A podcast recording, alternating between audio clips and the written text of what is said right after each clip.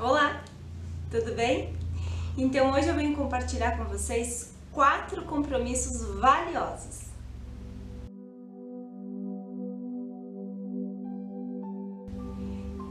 Para quem já me conhece, para quem já é mais próximo, sabe que eu gosto muito de ler, né? Então desde pequena sempre gostei muito de ler. E, e esse é um hábito que tem me trazido e sempre me trouxe muitas coisas boas, muitas informações. Então, por esse motivo, nesse vídeo eu queria compartilhar com vocês é, alguns aprendizados que eu tive é, num livro que eu li recentemente, né? Esse livro, né, foi por indicação, vi várias pessoas falando sobre ele e, e senti que precisava lê-lo. É um livro curtinho, é, de, uma, de uma leitura fácil, mas muito rica e que, de fato, tocou muito meu coração. Esse livro se chama Os Quatro Compromissos, é, o autor é Don Miguel Ruiz, e esse livro é um livro baseado que traz a, a filosofia, os ensinamentos da filosofia tol, tolteca, né, que é, uma, é um povo mexicano, povo ancestral muito antigo, e que trouxe esses ensinamentos, então esse autor traz para nós durante o livro. Pois bem, então eu vou trazer para vocês esses quatro compromissos e vamos discutir um pouquinho sobre eles. O primeiro compromisso é: seja impecável com a palavra.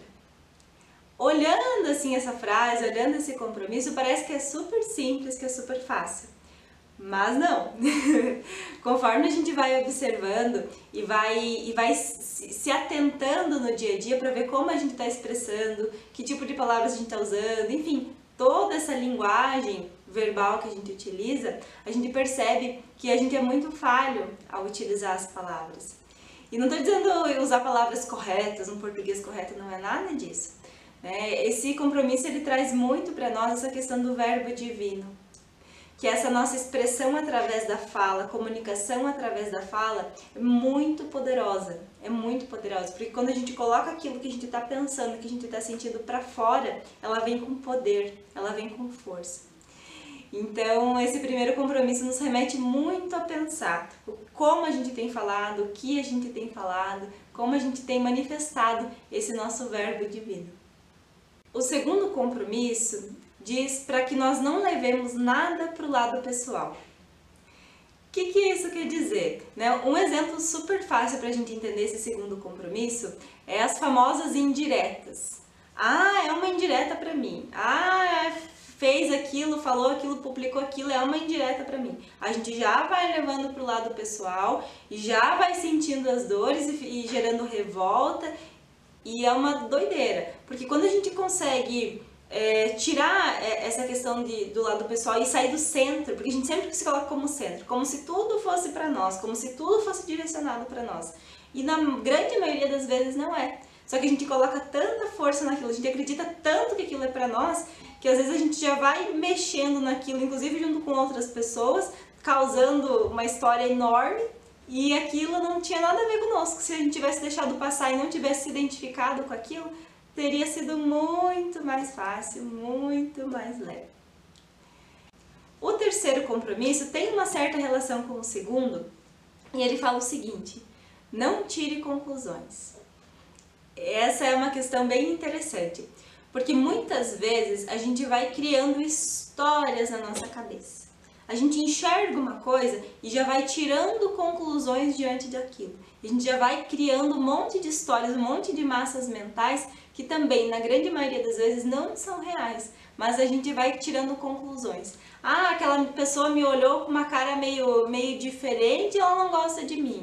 Ah, e vai criando, e vai criando, e vai tirando conclusões, tomando aquilo como verdade. E, e entendam, a gente fica criando essas coisas que não são reais. Então, se a gente tem tanta necessidade de saber, né, alguma coisa, alguma questão, por que a gente não vai perguntar? Perguntemos, saibamos a verdade. Lembram que Jesus Cristo disse que só a verdade vos libertará? Então, vamos saber a verdade, não vamos ficar criando, criando e criando e tirando um monte de conclusões sem a gente saber qual que é a realidade, qual que é a real verdade. O quarto compromisso é um compromisso que eu me identifiquei muito. O que, que ele diz? Sempre dê o melhor de si. Por que eu digo que eu me identifiquei muito?